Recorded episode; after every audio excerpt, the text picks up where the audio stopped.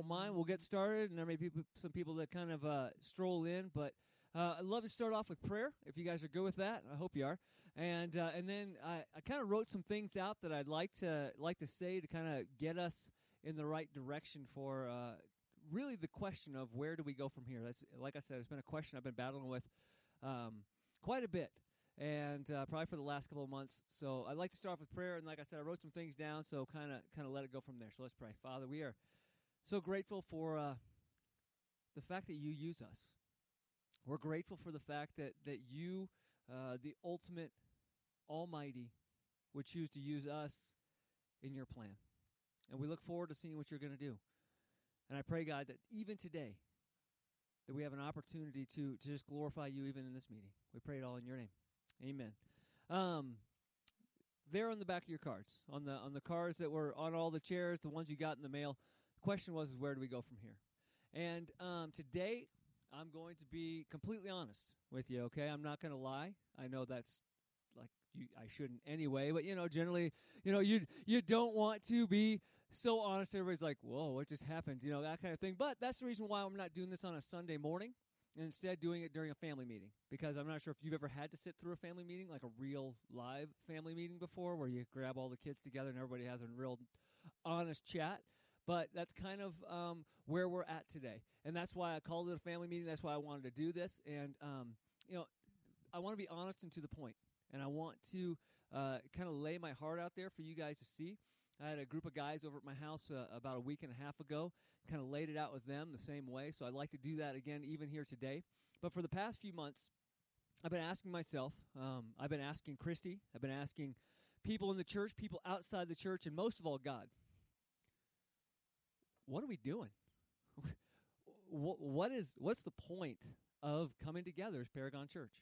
I mean, that is a very real point for me. I don't want to just exist.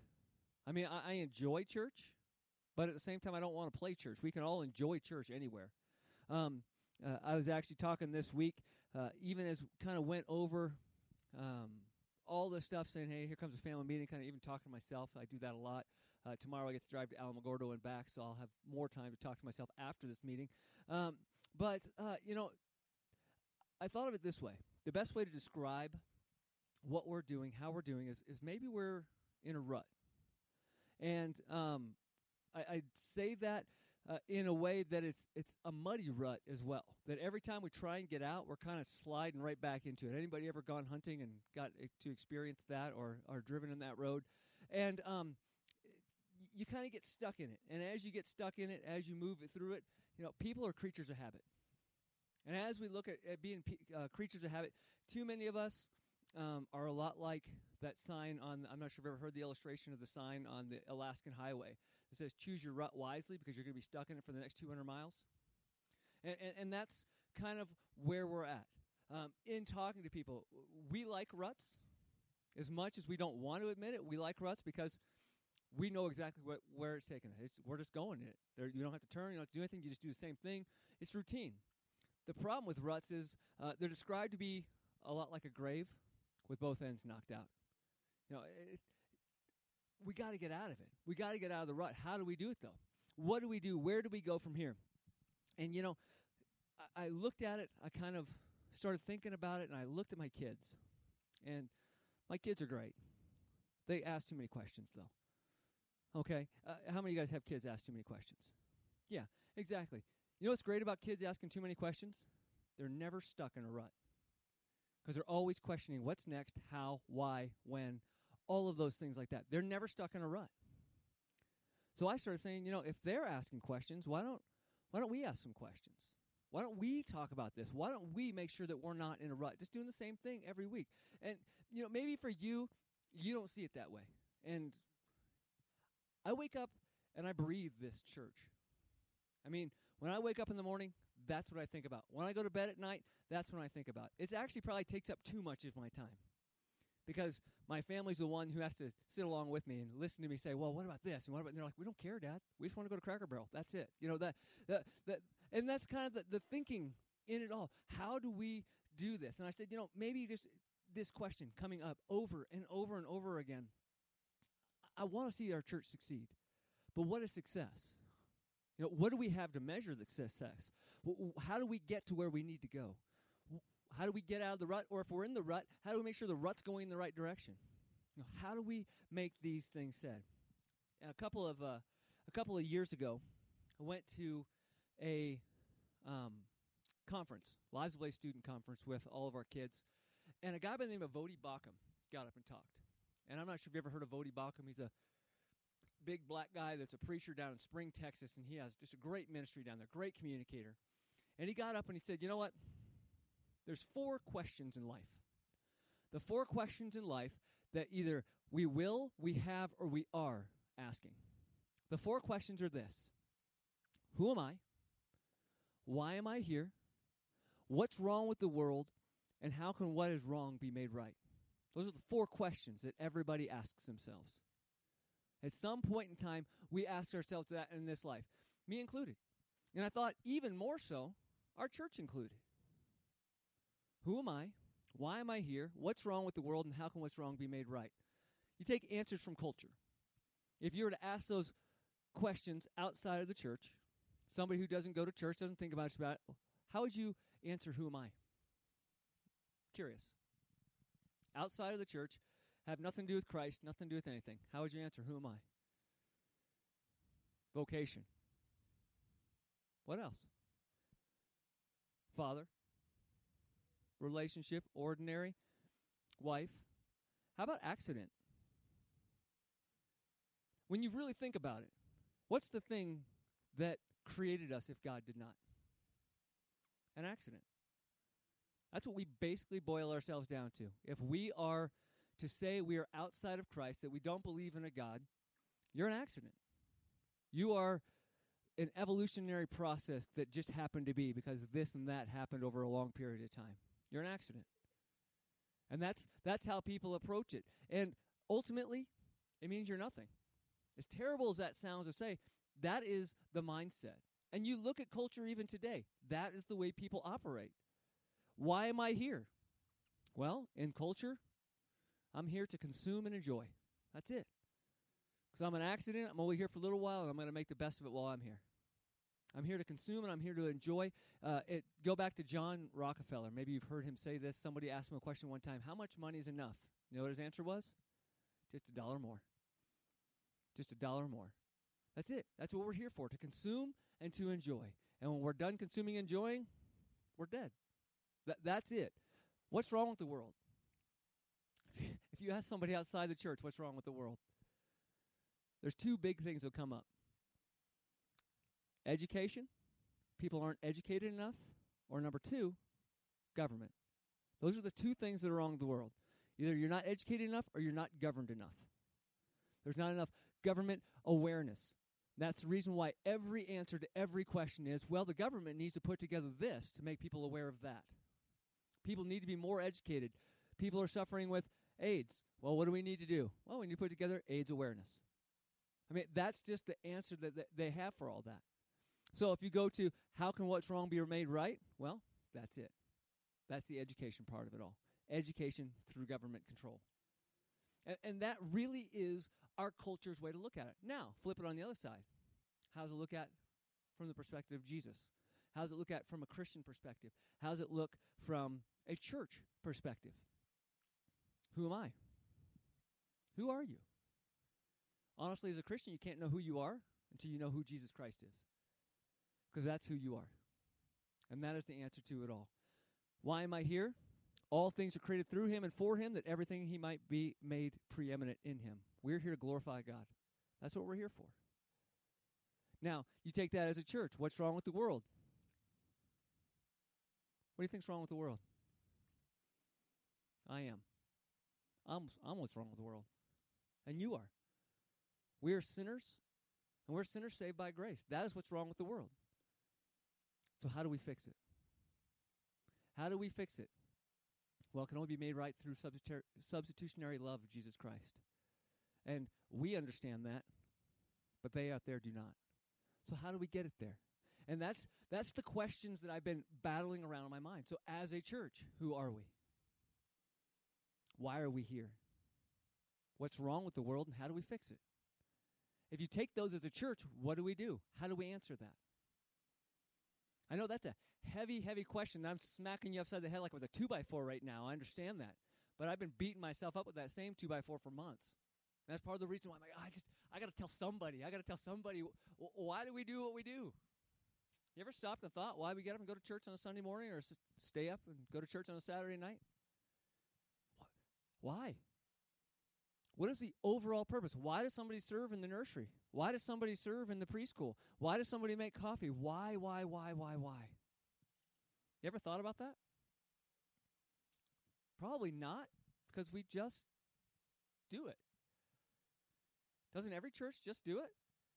Isn't that what every church is supposed to do? No. Who said no? Thank you. That's not what we're supposed to do, but that is what we do. You go to any church and they're going to look pretty much the same as us, except their classrooms will be this size. Their sanctuary will be a little bit bigger. But they do the same thing. They have somebody who makes coffee. They have somebody who teaches school. They have somebody who preaches. They have somebody who leads. They have people who sit. That's that's it. But that shouldn't be it. Because when it says, "Who are we and why are we here?" the answer is not to consume and enjoy. That's the world's answer, not the church's answer. Why are we here? And that is a question that has been battling me. That is a question that I've been knocking my head against the wall with. That is the question that goes over and over and over again. And when we grasp the answers to those questions, that is when we will know where do we go from here. And that's why I called a meeting. That's why I said, hey, we need to talk about this. Because as much as I love this church, I'll tell you something. If I had a choice, I don't know if I were one of you, I would attend here. Because there's more out there to consume and enjoy at another church than there is in here. So why come here? Why we want our friends to come excuse me, our friends to come here? Why we want our neighbors to come here? What is it? What is it that can make us different? You see, I wrote down when we say who or what are we and why are we here? I don't think I've done a good job personally communicating that. You know, we had the, the group of guys sitting in my living room, and as we talked about it in my living room, one of the guys said, You know, we're not really a praying church. We're not really reaching out. We're just a traditional church. We do traditional things. We have a traditional mindset. And I'm not saying that in a negative way. I'm saying that in a way of we're trying to compete with all of that that's out there. But we can't. We can't compete with everything that's out there. I'm just going to use Sagebrush as an example. Great church. I know Todd, the pastor there. He's done a great job building it up to what it is. But you know what we're not going to be? Sagebrush. We can't be. We can't compete against that. Not that we're in competition, but in some aspects, I have people come and say, hey, we're not going to go to Paragon anymore because we're going to go to Sagebrush because it has more to offer. It stings a little bit, but it's true. It does have more to offer in the way of children's ministry. I'm not saying there's anything wrong with our children's ministry, but I had two kids come to me this morning and say, Why are we only doing kids' ministry once a month? You know, when we do it in the afternoons, what we be setting up right now? I said, honestly, we don't have enough people to come in and be here every week. And that's painful to say. Because we have enough people, we just don't have enough people volunteering to do that. So, how do we change that? Because we can't compete against Sage. Sagebrush's got people all over the place. And I'm not bagging on Sagebrush in any way, shape, or form, but they are doing church differently than we should be. We're not trying to be them. You know what we're trying to be? What God wants us to be. Paragon. So, what do we have that is different? God made it very clear to me last week. I was sitting at the fair, working at a booth, sitting on a stool very similar, just like this. And as I was sitting there, multiple people came through. Good handful of them from Rio Rancho. I asked them, hey, where do you go to church at? They would tell me. Most of them, sagebrush. But you know what their one complaint was while they were there at sagebrush? I hate just being a number. That's what they told me. And I said, that makes sense. Because when there's 6,000 people there, my guess is as well as I know Todd, I bet he doesn't know all 6,000. I bet he doesn't know their story. I bet he doesn't know their name. That's what sets us apart. That's what makes us different. It's because I know almost all of you.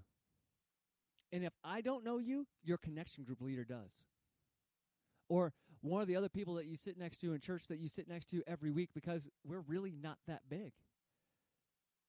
And really, when it comes right down to it, when it comes right down to it, what is the point of church? I mean, what's the what's the point of church? If you take Jesus at the end of Matthew, we'll get there eventually on Sunday mornings, I promise. If you take Jesus at the end of Matthew, Matthew chapter 28, verses 18, 19, and 20. Last verse is recorded by Matthew. This is what Jesus says. And Jesus came to them and said, All authority, there's that authority thing again. All authority in heaven and earth has been given to me. Go therefore and make big churches of all nations, baptizing them in the name of the Father and the Son and the Holy Spirit, teaching them in children's programs and all sorts of things like that. Right? No, what's it say? Go and make disciples. How does discipleship making happen? One on one, relationships, the ability to connect with each other, interactions. That's it. That's it. When we can grasp that idea, I think we're going. I think we're going someplace. You know, somebody asked me, they said, Well, what's the what's the big goal for Paragon? You know what my big goal for Paragon is? Is to plant other churches. Is develop up leadership within our church to plant other churches. I don't need to be huge. I don't want my face on every screen. I'm not that attractive. I understand that. And, and when I, I think about that, it's not about me. And a lot of times, you know, there's a there's a church. Uh, I won't give the, the name of it, but there's a church back east that they actually took an, out an insurance policy on their pastor because if something happened to him, they're afraid that when his personality steps away from the stage, their church is going to collapse. It's one that has multiple campuses, multiple video venues. He's on everything. They're afraid Actually, the bank wouldn't even let them take out a loan on their church until they put the insurance policy in place because they wanted to make sure the bank loan would get paid off. There's something wrong with that. It's great to be able to reach out to people. It's great to have a big, huge facility. I wouldn't mind it. But at the same time, I would be more happy saying we have a paragon here and we have a paragon there and we have a paragon there and we have a paragon there to reach out in Northern Meadows and Enchanted Hills and in Cabezon and wherever God needs us to be at. But how do we do that? How do we do that? Well, I think it's the same way that First Baptist did it with us. First Baptist developed me, whether or not they knew it or not, but they developed me to be able to go out on my own. And there was people within the church that had built up the leadership that said, yes, we'll step into that role, we'll step into that role, we'll step into that role. They'd been discipled. They had one-on-one training. They had people that they worked with. And because of that, we're here today. And that's an awesome thing. So how do we do that? How do we replicate that? How do we get to that point? If the goal is to make disciples, and we're here to make disciples, are we doing it? And if we're not, why not? And if we are not, how can we? That's the questions. Those are the questions. Once again, all these come back, come back, come back to my Brian. And in it all, the answer of how we make disciples, you know what it is? Anybody have any idea on what it takes to make disciples? Relationships. That's good. Volunteers. Show them the love of God. All those things tied in together are exactly right. And you know what the answer is? You have to be a disciple before you can make a disciple. You have to be a disciple. You have to have somebody pouring into you to have the love of God shown to you, which makes me want to go show the love of God of other. You have to have somebody volunteer and invest in me so I can have somebody volunteer. Same thing over and over. If we are being invested into, we will want to invest. That's why it says go and make disciples. As you are going, as a matter of fact, is the way the words are, which means it's not uh, being sent out, it's wherever you go. Make a disciple. And we make disciples by relationship. We make disciples by action. And if our actions are speaking as much as our words that we are followers of Christ, people are going to want to know because the answer of, Who am I? I am nothing, isn't good enough. That's the reason why people ask the question. And when you know who Christ is, you know who you are. And that changes everything. As a follower of Christ, He transforms our minds, our desires, our wills, our relationships, and ultimately our reason for living. Why do we exist? Second question Is it to consume and enjoy?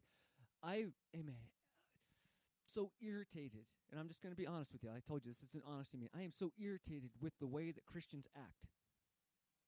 And I'm not saying that I'm perfect by any stretch of the imagination. And I probably irritate other people by the way that I act. But when I see Christians do things that do not glorify God, excuse me, that they go to church merely to consume and enjoy, that's not what the church is about. And that bothers me. And I'm once again, I told you I'm going to be really honest, and I probably should. I'm probably saying more than I should, but I'm saying it anyway, and it's on recording, even better. So the the, the whole thing is is what do we do? We're not here to consume. We're not here to enjoy. Do we consume and enjoy? Yeah, that's part of the benefit, but that's not why we're here. Why are we here? Once again, to make disciples. How do we do it? We be a disciple. We invest in others as others are investing in us. And that's what it's about. Listen to what Romans chapter 10 says. Because if you confess with your mouth that Jesus is Lord and believe in your heart that God raised him from the dead, you will be saved. For it's with the heart one believes and is justified, and with the mouth, mouth one confesses and is saved. For the scripture says, Everyone who believes in him will not be put to shame, for there is no distinction between Jew and Greek. For the same Lord is Lord of all, bestowing his riches on all who call on him. For everyone who calls on the name of the Lord will be saved. You've probably heard that before. But the next part's a great question that Paul asks How then will they call on them whom they have not believed? And how are they to believe in the one whom they've never heard? And how are they to hear without someone preaching? And how are they to preach unless they are sent? As it is written, How beautiful are the feet of those who preach the good news. But they have not all obeyed the gospel. For Isaiah says, Lord, who has believed and what has heard from us? So faith comes from hearing, and hearing through the word of Christ. It's our job to go as we are going, to be disciples, to make disciples, to share the word, to do that. Are we doing it? Is that the purpose of our church? Or is our purpose of our church to enjoy music on Sunday and some subpar preaching?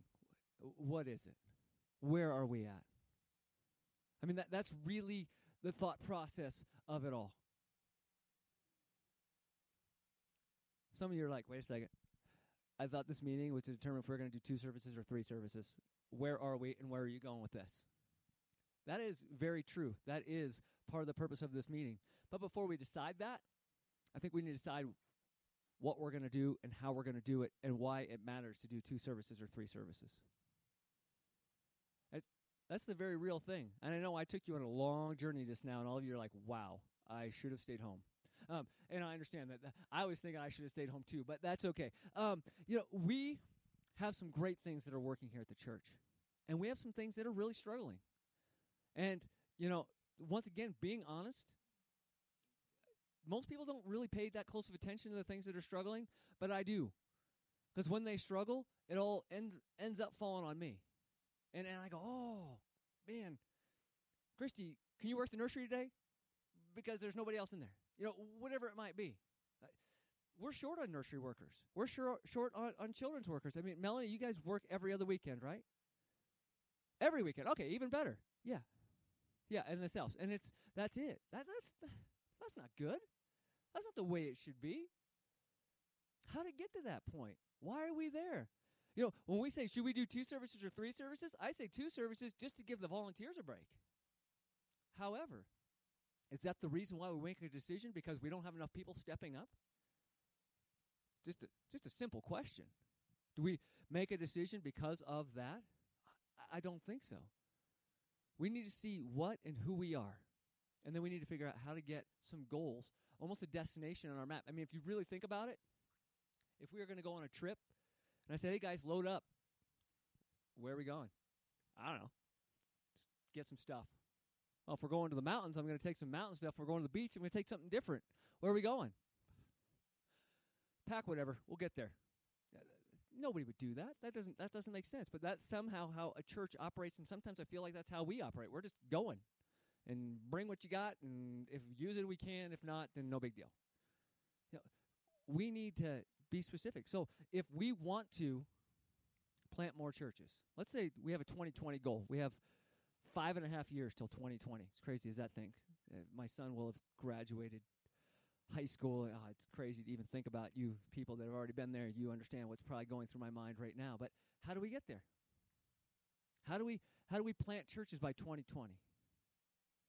Do we continue a traditional church model? Because you know what? We're not a traditional church. And I don't mean that in the sense of, you know, hymns and all that kind of stuff, but but we do traditional things. We have coffee, we have meet and greet, we have songs, we have message, we have one more song, we have closing. That's what all the traditional churches do. But at the same time, the traditional churches have children's things that are going on, and they have all the different things that are taking place. And so people's, I hate to say this, but people's needs are met. The, thing that, the things that they think they need are being met. We can't compete with that. So what do we do? How do we fill our niche as a church? How do we make disciples? How do we build up leadership to say, we're sending you all out? How do we do that? That is the question. Because what do we do? We have to do something that other churches don't. That's what we have to do. But the question is how, when, why, where? All that fun. That's what I want to discuss today.